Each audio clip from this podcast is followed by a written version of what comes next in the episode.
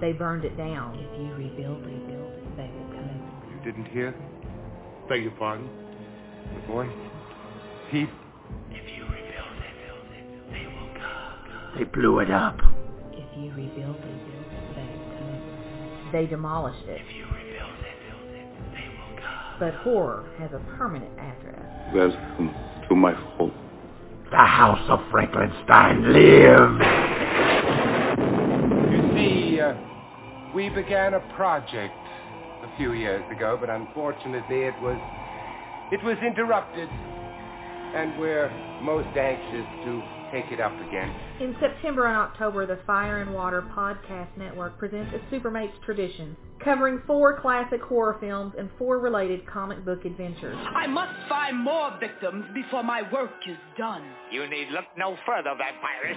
We'll take the Bat Jet to the Hall of Justice and transform the other super friends. Featuring an all-star cast. James Spader, Are you crazy? Jack Nicholson, Oh, just marking my territory. Anthony Hopkins, She lives beyond the grace of God, a wanderer in the outer darkness. Lon Chaney Jr. One becomes accustomed to the darkness here. Michelle Pfeiffer, You're afraid that when it gets dark, you'll attack me. Vincent Price. Let's uh, see what the rest of this mausoleum looks like. Gary Oldman. It's really of your own will and leave some of the happiness you bring. Winona Ryder. I almost feel pity for anything so hunted as this count. Peter Cushing, I am a doctor of medicine, law, and physics. To the best of my knowledge, doctorates are not awarded for witchcraft. But if ever they are, no doubt I shall qualify for one. And Keanu Reeves. Doctor! This Halloween, visit our field of screams at the scenic House of Frankenstein, where terror is only a listen away.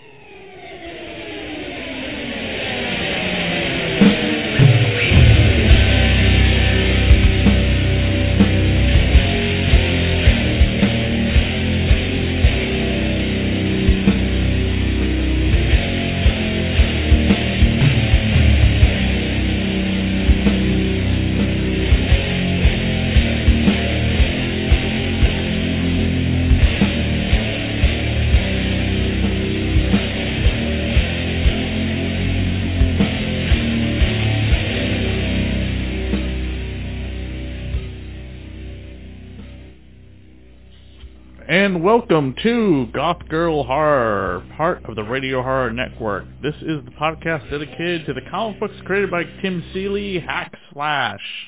And joining me once again for these two issues is... Jennifer, and I go by two things. You can either find me at Jinin Comics or Comics Will Break Your Heart. And Jen was on with us for the last episode. She's joining us for this episode, uh, which is a two-parter picking up with the events from the previous issue and bringing back an old enemy of Cassie and Vlad's. This is uh, called, uh, the two-parter is called Mind Killer, and we have the plot synopsis for us right now. Uh, issue 21 begins with a flashback of Ashley Gerthy's final moments from Slice Hard, with him dying in the fire set by Emily Christie. He ends up in a black void crying when he comes across the voice of another man surprised to see a kid in here. In Eminence, Chris is putting together a database for Hack Slash with all of the different people they have encountered. He is aware that given Cassie was arrested last uh, in the last arc, they need to find get information out in case things go bad again, uh, and they need to compile uh, any information for if one of them dies. Elsewhere, the odd-looking pumpkin mask killer known as Sam Payne appears to have left Cassie at a payphone with some change to call her friends. Cassie awakens in the van accompanied by Vlad and Margaret. Margaret? That was Georgia. Geor- Georgia Peaches or or Margaret. Or, Oh, or right, Margaret. right, right, right. Okay. Georgia begins to make out with Cassie, much to Vlad's dismay, when they run across yeah, Gert. As the three of them continue to argue, Vlad throws them all into what looks like a snowbank and asks them all to stop arguing as the cops show up and arrest arrest Cassie for the crime she has committed, as well as Georgia, Peaches, and Vlad. As they are in prison, Mr. Jaworski at gunpoint gets the guitar, Kathy, who has been about to be sent to a maximum security cell, notes what is going on, knowing the gist of what is going to happen, including Ashley playing the guitar in such a way that it sets Six free from his hellish dimension. As the police face off against the combined forces of a still gun-wielding Ashley and the newly armed Six, hitting the guitar in the process of possibly damaging it somewhat, Cassie notes between taunts that the later brought something back with him, something bizarre alien hissing eyes that possesses many of the cops in the station. Unlike Ashley's, whose possession of Muffy is psychic, this possession appears more akin to using humans as meat puppets and resting inside them. Continuing it right into issue 22, Cassie's eyes open up with her in a kind of a void, very similar to the movie The Void, surrounded by teenagers including Georgia. They prey on her insecurities, with Georgia appearing far more hostile than ever and usually openly calling her a slut as Cassie kills her and then screams out in a bloody rage of horror. In the reality of the holding cells at the county police station in Laurel, Montana, the creatures that came in the last issue have every named character tied to chairs along with the cops they were in the room at the time and have extended themselves outside the eye sockets of their meat puppets, touching the eyes of the others and seemingly feeding on their fear. The creatures appear to be black skeletal snakes as identified within the story as dread drinkers, very similar to dream demons from the Nightmare on Elm Street franchise.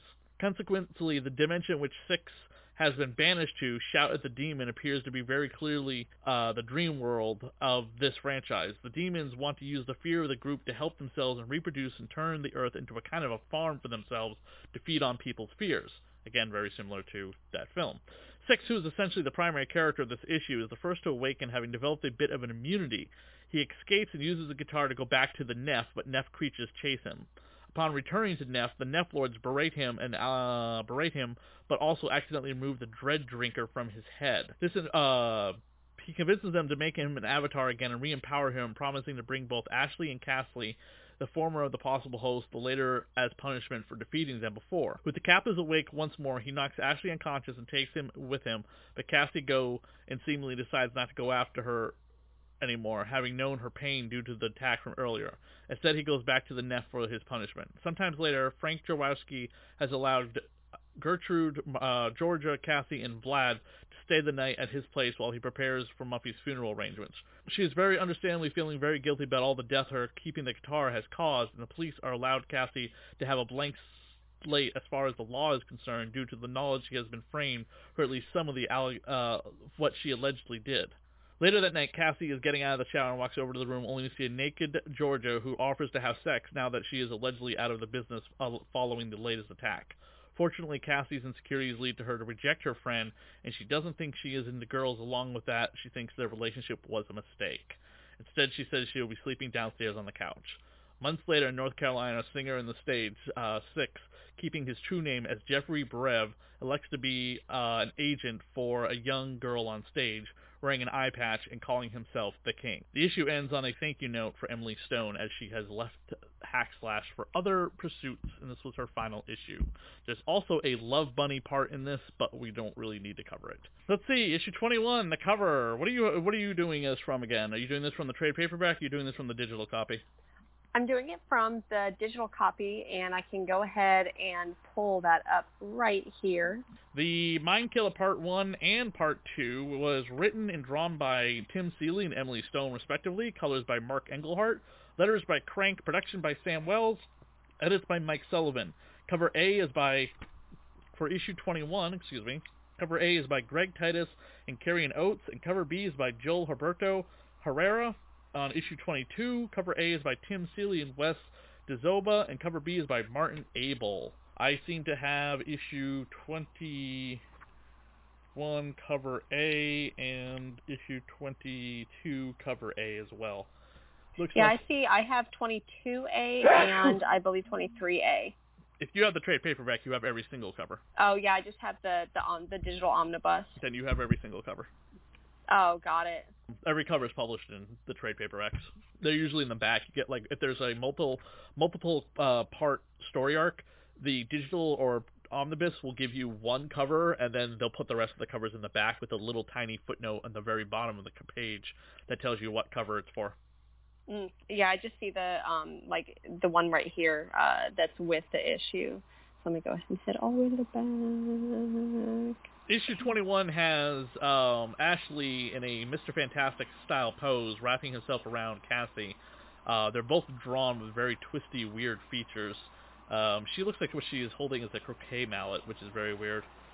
But we're also picking up from the uh, end of the Hack Slash Volume 2, Death by Sequel, with the killer teddy bear being stabbed through the head. Uh, there's an explosion, and then everything goes black to white. And then we have Chris eating, uh, what type of ice cream cone is that?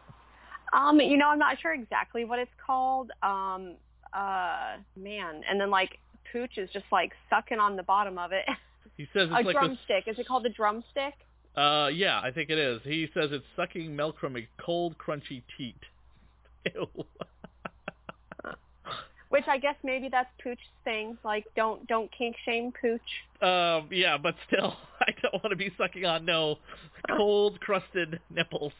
Chris is wearing a Masters of the Universe He-Man T-shirt. He's got file cards uh, up for the primary characters for Hack Slash Inc. Do you uh, do you know what the file cards are representations of? No, I mean it just looks like file cards to me. Uh, they're supposed to be like GI Joe file cards from the old GI Joe toys. On the back of every GI Joe toy, you would have the uh, the real name of the character, their rank, serial number, what branch of the service they work for, and uh, their their uh, their hometown and where their what their you know what their what their stuff is, what their what makes them a Joe.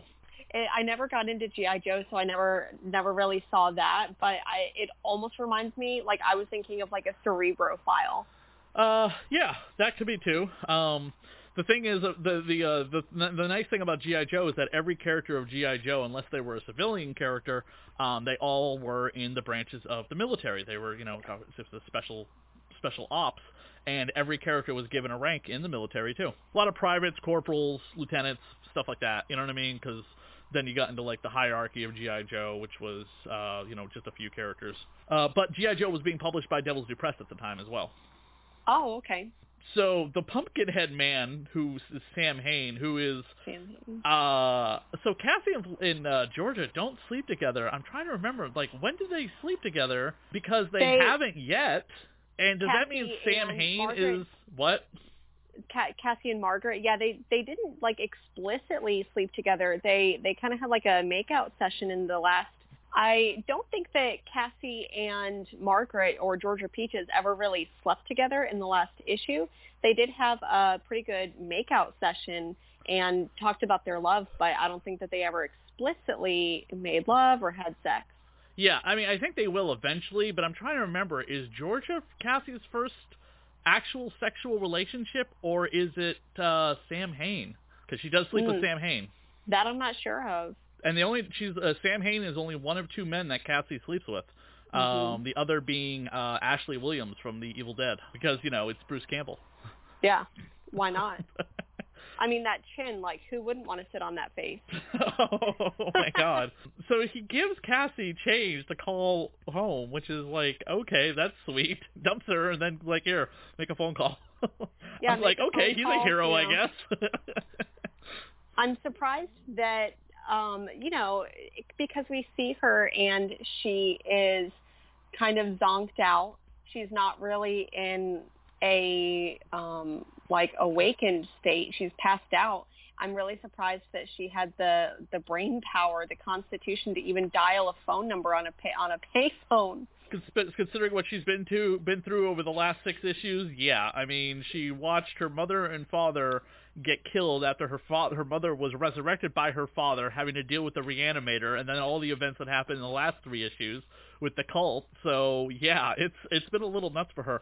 What's funny is that she's wearing an outfit with the ripped um, uh, gray tank top and green shorts.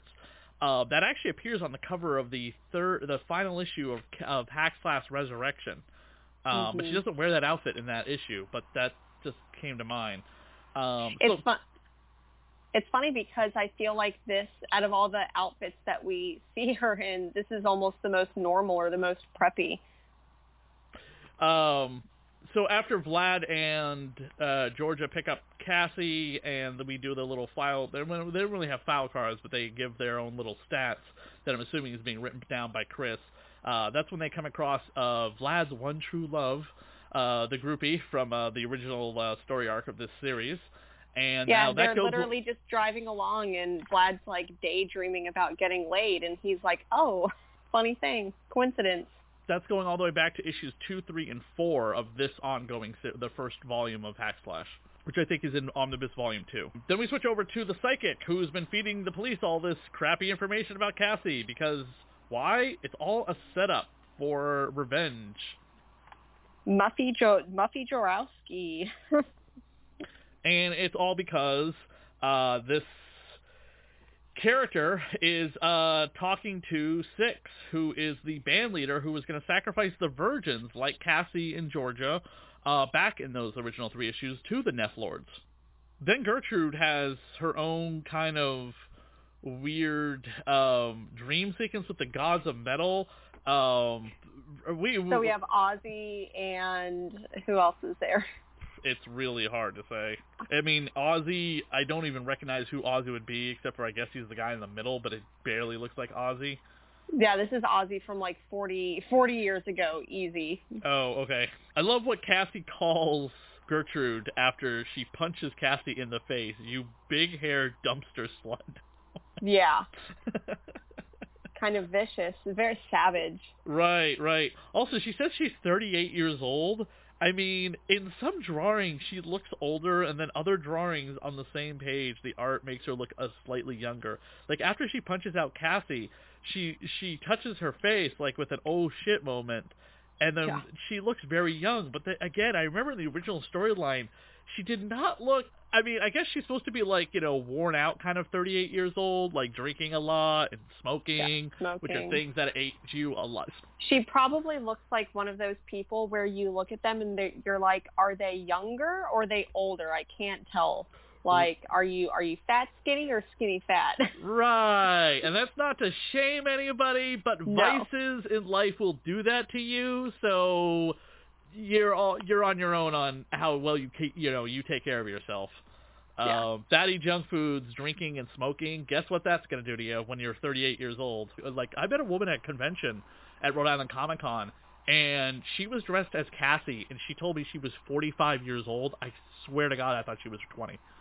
Wow, I'm 31 and I don't think that I could pull off a Cassie Hack outfit. So you know, hashtag cosplay goals.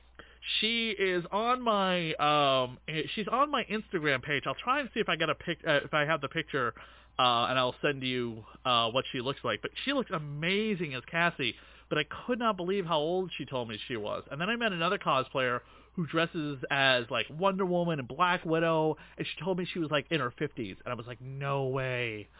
You look amazing. She's just like a lot of aerobics every day, and and just you know I don't dr- you know I, I I drink very little alcohol and I've never smoked. So and again, she looks amazing. I mean, you can tell she's definitely older. She's not in her twenties or thirties. I'm not going to insult somebody if they Mhm. actually look their you know like the the age you know. But they uh yeah, this woman blew me away when she told me she was like 50 something years old because she did not look like it dressed as uh, Black Widow. So Cassie gets arrested. It's funny uh, in my description they talk about how they like do away with all the charges against everybody. Muffy gets the satanic guitar. Of course, as she puts it, the old woman fingers don't quite drum the uh, the tunes it needs to be. Have you ever seen an old black um sorry, an old horror rock movie called Black Rose? No, I haven't. I highly recommend looking it up. Have you ever seen uh Todd in the Book of Pure Evil? Mm-mm. Oh yes, yeah, yeah, yeah. Yes, I have seen that one. Okay. That's also highly recommended. Uh, Death Deathocalypse or something like that. It's Death uh, Deathgasm. It's on Shudder right now. Uh, also a metal rock, um, you know, fighting demons kind of movie. A lot of these stories that involving Six uh, definitely remind me of those. I don't have the best description off the top of my head about what Black Roses is, but the Black Rose. Uh, if you look up the Black Rose uh, movie poster, it's very badass. It has a guitar with like black rose thorn roses wrapped around where you str- wrapped around the string strings, and then uh, black roses on the outside of the poster, and then these like demonic eyes staring directly out at you. It's from 1988. It's a B-grade horror movie. It's about a small town teacher saves the teenage souls from a heavy metal rocker and his band from hell. Mm, I'm gonna have to check that out, and that's on Shudder. You said? Uh, no, no. Uh, uh, Deathgasm, Deathgasm is, Deathgasm is on Shudder. That's another great rock uh, and metal horror movie. There's also supposed to have been a documentary. I don't know what the hell happened to it about the uh, the history of rock and uh, metal and horror. Mm. And I, I, I don't know. I interviewed the guy about it like four years ago, and it's it's like I don't I don't know what happened. I've seen a couple on Amazon, but then some of them are a little bit more obscure. Some of them are a little bit more like very low budget. Um, but I've seen a couple on Amazon. Six's tongue reminds me of Gene Simmons, and then Cassie calls his penis a Cheeto. An orange Cheeto. When I saw his tongue, I actually got a little bit of a uh, Freddy Krueger vibe. A little bit. The eyeballs of all of the people at the police station at the very end look like um crab, you know, faces or something, you know, or like Mhm. a bird beak coming out of their eyes. Very, very fucking creepy if I saw someone with eyeballs like that. Very. Yeah. Um, switching over to issue 22, which is part two of Killer Mi- uh, Mind Killer. Uh, we have Cassie waking up in probably her worst nightmare as she can't take the pain of everyone taunting her, and she kills Georgia and then realizes what she did and starts clawing her own eyeballs out. and you can definitely see she she feels a little bit tortured not just by that but by a lot of the insults that are coming her way and dealing a little bit with the um I would say you know she just lost her family and the the kind of found family that she's had like she's being insulted by them um so you can definitely tell this is traumatic for her Have you seen the movie The Void? no mm-mm. It's about a uh, group of people trapped inside a hospital one night when uh, mysterious uh, cultists uh, in like cloaked figured robes um, start appearing throughout the uh, outside of the hospital. They're like they're white robes from head to toe, and all the only feature on the robe is this like tr- black triangle where they could probably see out of. Mm. when did that come out Uh, ni- uh, 2016. It's a very good H.P. Lovecraft style movie. Um, the the absolute body horror in the movie is unfreaking believable, and the ending is just on just a down note. man with with this uh this issue this um second issue um there definitely was a lot of lovecraft vibes with the way that this this monster like interacts um like kind of going out of the eyes um kind of like swarming into people and that body horror it reminded me of a blend of uh not just like hp lovecraft and those those type of cosmic monsters but of some of the uh junji ito artwork if you're familiar with uh, that horror manga. Uh, I'm not. What's it about? So Junji Ito is a uh, Japanese artist, and he's done um, a couple like Tomie, and there, it's a lot of like that body horror. Like Tomie deals with uh, body dysmorphia. Um, he also, I recently hold read. on. So um, Tomie goes through, or Tomie goes through this uh, like body dysmorphia, um, dealing with your body image and how it kind of haunts you.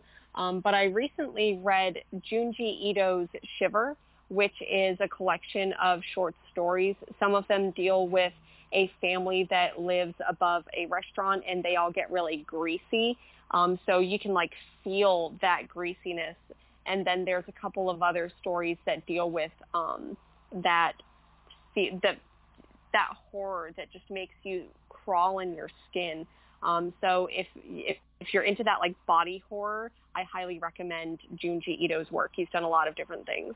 This entire scene and the entire sequence obviously completely and 100% reminds me of I'm trying to bring up Which scene is this? The one where he's in the is it the Neff world that he's in? uh I would say just about anything in this issue reminds me and uh I I think I I Was it like any Lovecraftian type vibes or? no, it was straight up hentai. Oh, okay. Um, The hmm. tentacles going into places. Yeah. Um, this was pretty much straight up like hentai. This, I mean, Yeah. you have the tentacles coming out of the mouths and into the eyes and attacking things, and it's just unbelievably graphic.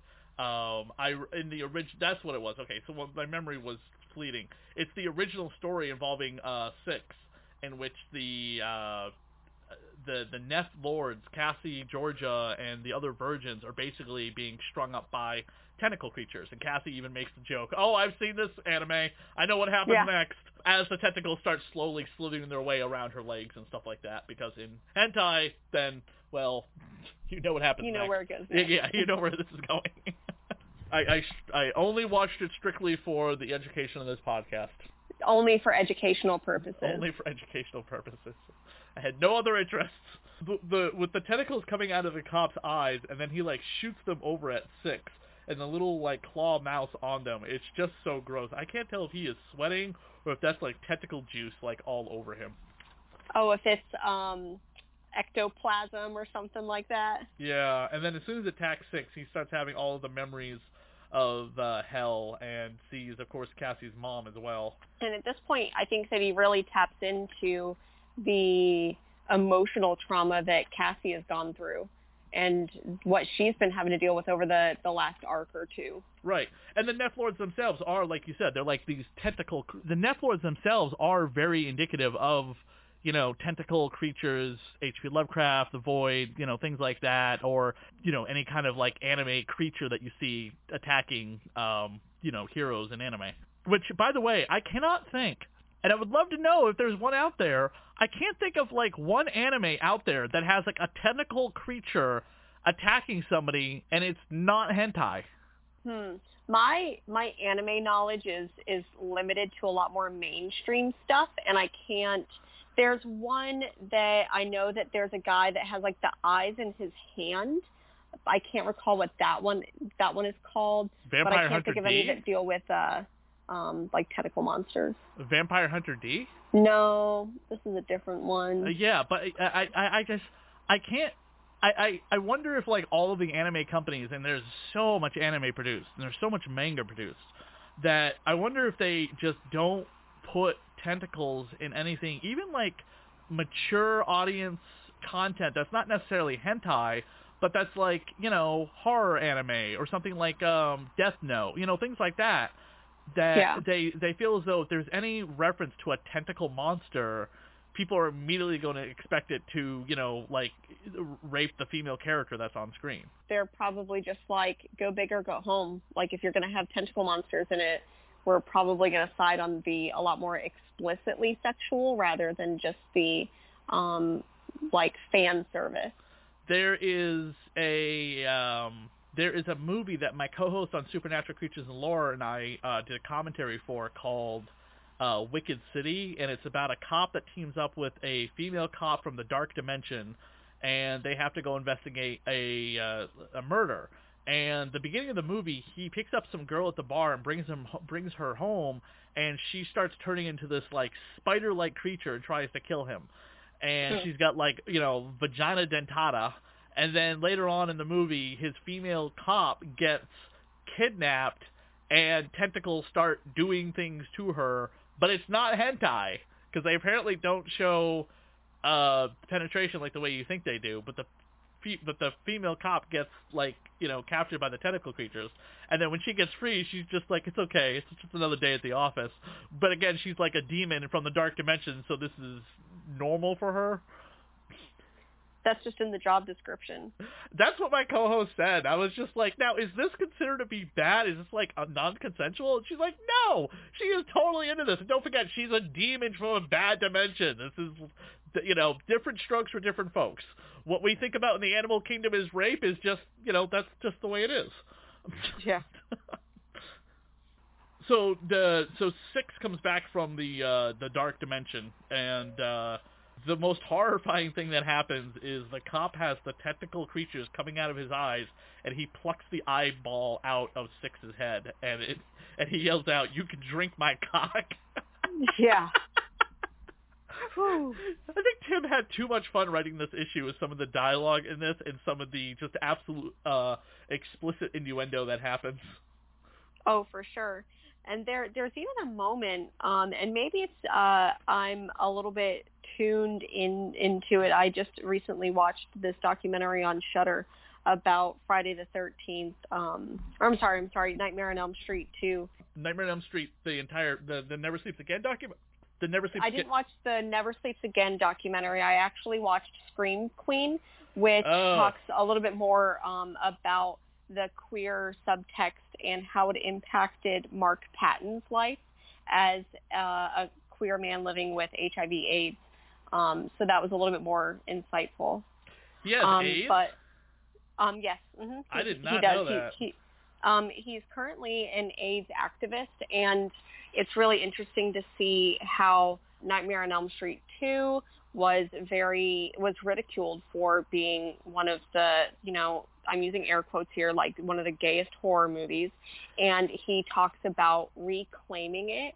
And as a young queer person, you know you end up getting any any you become a scavenger finding anything that you can find that has queer subtext whether it's in a healthy way or a not healthy way. And um, so if you've watched uh, never what is it? Never sleep again then i would highly recommend watching scream queen because it i think that it does the movie justice. So anyways um, having watched this there is a moment where six six says something about or he's singing this song that he wrote is he's like literally like smashing heads and he says so what if one of my fears is being turned on by some guy? Um so maybe i was just kind of tapped into that like finding that queer subtext in this but is that is that one of uh six six's fears is coming out of the closet or being found out Closet homophobia, you mean? or that he um that he harbors homophobia that he has it because is he queer himself Uh, that's something to think about. Very interesting theory. I'm not. It, Mm-hmm. It's not very. It's not really explored. Um, I, I know he comes back, but I don't really remember when because, as I've said before, uh, I Mhm. it's been a long time since I've read this. But uh, it's definitely something to uh, consider. But I don't. I don't think so. I mean, there are other queer characters that show up in Hack Slash, but they're it's it's mostly regarded to Cassie and uh, Georgia because they eventually live together when they adopt someone's baby. I don't want to spoil ahead too far. Yeah. And spoiler alert, they they they they do live together eventually, but the circumstances why uh, I'm not going to get into. You don't you will never believe who they just announced uh, died yesterday. um one of the writers of batman um uh o'neil The writer of Batman. Yeah. He was like yeah he he uh you you were just talking about AIDS by the way Denny O'Neil. Denny O'Neil wrote the um oh he didn't write the AIDS story he wrote the uh Speedy heroin story Mm. with the cover with Green Lantern saying uh, uh Green Arrow your ward is a junkie and Speedy's got the, like the fucking needle in his arm you know and j- Green Arrow's like no how could my ward become a junkie Yeah. and that was uh, Roy Ta- Roy Harper, uh, Speedy, you know, Red Arrow, whatever his name is these days, Arsenal. And I'll have to check out the Scream Queen documentary. I've had Mark Patton on the show, and I didn't know that about him that he had AIDS. Unfortunately, I don't know when he was uh, diagnosed with that, but uh, I'd met him at Rock and Shock uh, many many years ago, um, and he came on the show uh, that weekend. Um, for um I believe that he because the documentary goes into how he wanted to launch his career and doing so being in uh Nightmare on Elm Street 2 that because it got a little bit ridiculed he he was not an open openly uh gay man at the time and his partner ended up um, with HIV AIDS and unfortunately passed away.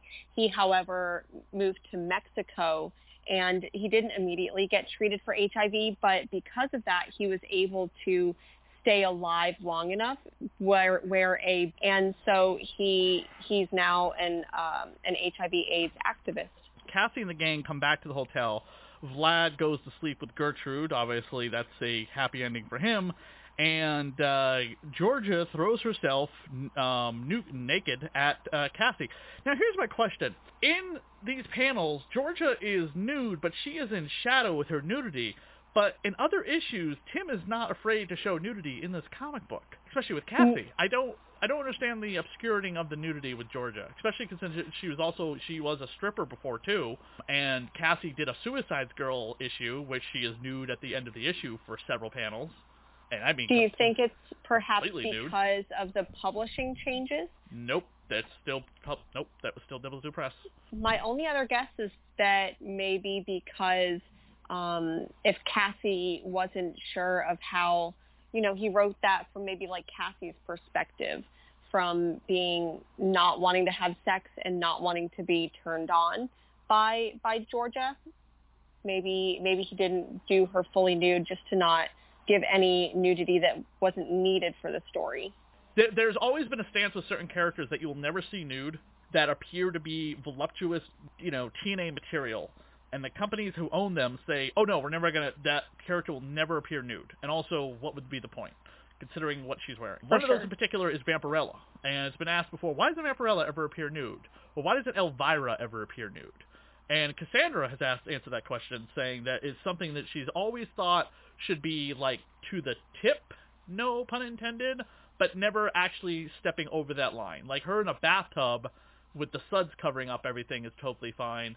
Vampirella in a bloodbath with like the blood bubbles, I guess, covering up anything is totally fine, but never have her be appear completely new. Now, a character like Lady Death, um, Brian Pulido has for years had various, you know, versions of her in like lingerie with her nipples showing through, or on Kickstarters you can actually buy full nude covers of Vampirella, nude from head to toe.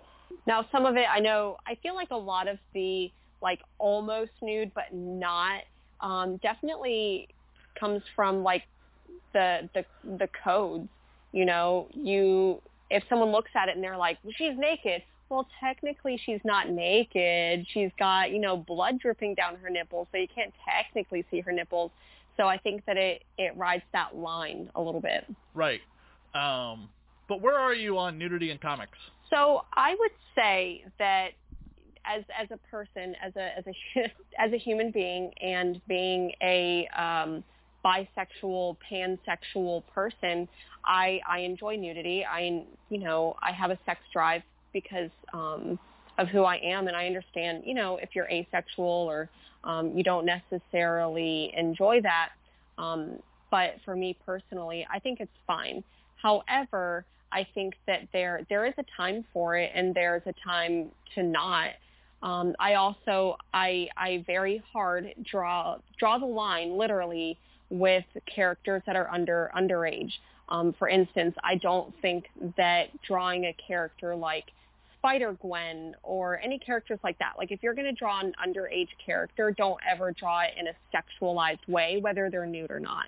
I don't understand She's, how old Spider Gwen is supposed to be because she comes from a mirror dimension like our own, but isn't she over 18? In in most of the issues, I feel like she's she's a teenager in a lot of the issues.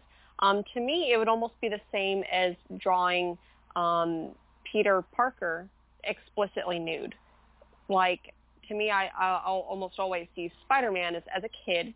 Um, I don't necessarily ever need to see him sexualized. I know, and, and obviously um, further on in the comic books, he's an adult and he has a kid, and I think that we can allude to him having had sex because that's how children are made. In case plus, in case no one knew. Plus, he's also married to a model, a supermodel, a super duper model who has mm-hmm. appeared on soap operas and has been in the cover of lingerie and swimsuit uh, magazines, and uh, and she's a uh, she, she bounces back and forth between a, being a model and an actress, and she mm-hmm. uses her looks to further her career. I mean, it's Mary Jane is drawn beautifully because she is a model or an actress, depending on who's writing her, and she uses her looks to get a you know to further her career, and uh, so she's drawn incredibly provocatively sometimes especially during the age of like Erik Larsen. If you ever look at Erik Larsen, the way he drew her, holy cow! If you if you yeah. looked at his Savage Dragon over the last several years, uh, oh my goodness, it's gotten just more and more explicit. And I think too, you know, there's um, there's nothing wrong with anything being gratuitous. I I don't think that uh, if I ever picked up that particular um, R-rated issue of Savage Dragon, that I would feel like I got any real type of like storyline out of it. I would definitely be getting it because of that. Now, if there's something that I go into that I'm like, oh, like I want to read like a story and I want to feel like entertained in a non-pornographic way, I'm not going to go ahead and, and pick that up. And I definitely think that a lot of those characters and a lot of those stories are written from a straight male perspective. And even a, a lot of times um, because straight men are writing and drawing um, lesbian encounters. I don't think that they ever focus on like romantic lesbian encounters. It's definitely sexualized and pornographic, which is porn is completely different than how sex is actually had in real life. If you look at not the saying what's that? if you look at the comic book Tarot Witch of the Black Rose by Jim Balent uh, and Holly Mhm. Golightly, that is an extremely mature content only comic book for Mhm. all of the reasons, either whether it be very funny or very serious. Um, it can come two ways. Um, he will show full frontal female nudity from top to bottom, all the way into the bottom, and by like them doing leg splits, he'll show it. Yeah. It's also the longest running independent comic book uh, uninterrupted by an artist um, in years, beating out a couple of different things, um, going on for as long as it has. However, Spawn obviously has the record going at issue like 307 right now. Uh, Yeah. And all the accolades to Tom McFarlane for hitting that high. Also a comic book starring a black character too, by the way. A lot of people forget Spawn is a African American character. And you said, um, you know, it's there. It's primarily enjoyed, or that it's enjoyed by a female audience. Do you think that the majority of the female audience is queer, and that's why they enjoy it, and that the majority of the female audience is not straight? Well, I've never done a survey on that, so I don't know for sure. Um, I have gone to plenty of signings of Jim Balent's, and he does have a pretty equal ratio of male to females um, signing his books, signing their books for, from him. I, I don't know. I mean, the character Tarot is queer. The ter- the character Raven Hex is queer. Um, their their mom is up in the air. I'm not really too sure about her. Um, a couple of the other secondary characters are are definitely queer. Um, one of them is Tarot's ex-girlfriend before she met John, and she married John. By the way, they also talk a lot about in Tarot uh, about equality and about like being shamed. And um, Tarot um, is based on Holly um, early on. Um, she is a colorist and an artist herself, but she was also a model. And I asked John or Jim, why is Tarot why is Tarot drawn with such giant breasts? Why are all the women drawn with huge breasts in the comics? You know, which because you listen to a lot of podcasts or YouTube shows, they say Jim, I'd like to draw boobs Balent is what they've nicknamed him, and she said, I'll take that one, Chris. The reason why they're drawn so large is I was an early developer when I was a little girl. So when I hit puberty, my breast grew overnight, and I was constantly picked on and teased because of it. And later on in life, when I met Jim, you know, he used this to create the character Tarot. And in the character in the in the story, uh, both Tarot and Ravenhex, which is her younger, older sister or whatever, who is like the gothic version of her. She's all like gray skinned and or white skinned and like black gothic spikes and stuff like that. Hangs out with goblins. She she practices more darker magic than her sister does but she's still essentially a good character. She, you know, disdains the human world because of the way they made her feel. And the only person who ever understood her was her father, and her father unfortunately died. So going back to the comic, uh, Cassie, Cassie and uh, rejects Georgia and decides to go sleep on the couch. Then we switch over to this young starlet on concert for a talent show, and Six is there disguised as Jeffrey Brevard. And that's how the issue ends. And then there's a Love Bunny and Mr. Hell comic book by Tim Seeley. Uh, Mr. Hell is a tentacle creature, and Love Bunny looks like a Playboy bunny. In the for the ads, uh, so in the back of the uh, last issue, they talk about the upcoming issue. Uh, the next issue will be uh, will be a double feature. Issue 23 will be a double-sized uh, feature issue uh, with two stories in it. Now the ads for this com- these two issues are pretty much the same. You have your typical Battlestar Galactica ad, but you also have an ad for it's on one page it says D in a giant red letter, and then you turn the page, it's for Vampire Hunter D, the comic book series that we published by Devil's Due Press, based on Mm. the manga and the anime of the same name, which is very cool. In the back of the comic book of the first issue, there is another Love Bunny and Mr. Hell comic book. Um, very silly stuff. And then you next to that is a comic book by uh, Fabien Nury and John Cassaday, which I would really enjoy reading because I love John Cassaday's art. It says "I am Legion, the Dancing Faun," and it has a guy in a military Nazi uniform with a Nazi symbol behind him, and a bunch of guys that look like skinheads in uh, shirt and ties. How relevant is that comic book today? For sure. But I love uh, John Cassaday's artwork, so I definitely would enjoy trying to track that down. Um, there's an advertisement for the zombies that ate the world, which I never read, unfortunately. Um, and then, of course, the special thanks to Emily Stone for the wonderful renditions of Cassie Vlad and the rest of the Hack Slash cast of characters that have supplied over the last two years. We'll miss you. Good luck on all your future endeavors, Tim. So this was her final issue. Um, there's yeah. also two advertisements in here for something else that's relevant. As uh, in 2008, what was happening in politics in 2008? Um, I would say, like, obviously the um, uh, election. Correct. Um, and there's yeah. two comic books in here for Barack the Barbarian or Red Son uh sorry, Red Sarah, as in Sarah Palin dressed up like Red Sonja with glasses too, by the way. Um, yeah. And Dick Cheney looks like uh, Thulin Goth, by the way. So they kind of reverse the uh, the the uh, I wouldn't no not the genders. What's the the race? So you have uh, Dick Cheney portraying the character played by uh, James Earl Jones in the Conan Barbarian movie starring Arnold Schwarzenegger, uh, which was a black guy, and Arnold Schwarzenegger is a white guy. So in this comic book alteration, now you have the black guy, our former President Barack Obama, playing Conan the Barbarian, and Dick Cheney playing uh, the the Serpent King. Yeah. And then and how how irrelevant is like Sarah Palin now? Uh, Like I haven't heard irrelevant. anything about her. uh, completely irrelevant. Uh, I didn't even know until doing uh, uh, research for the Barack Obama comic book that I had completely because I was trying to look it up online and be like, I never read that. Maybe I should read it. I had also forgotten there was Sarah Palin porn. Yeah, who's nailing Palin? Yes. Yeah. Uh, yep, and it's Barack Obama who is. Aw. Uh, and then, oh my God, where's the other one? There's another Barack Obama comic strip. Oh, here it is. Drafted, 100 Days, a man whose own destiny has been changed forever.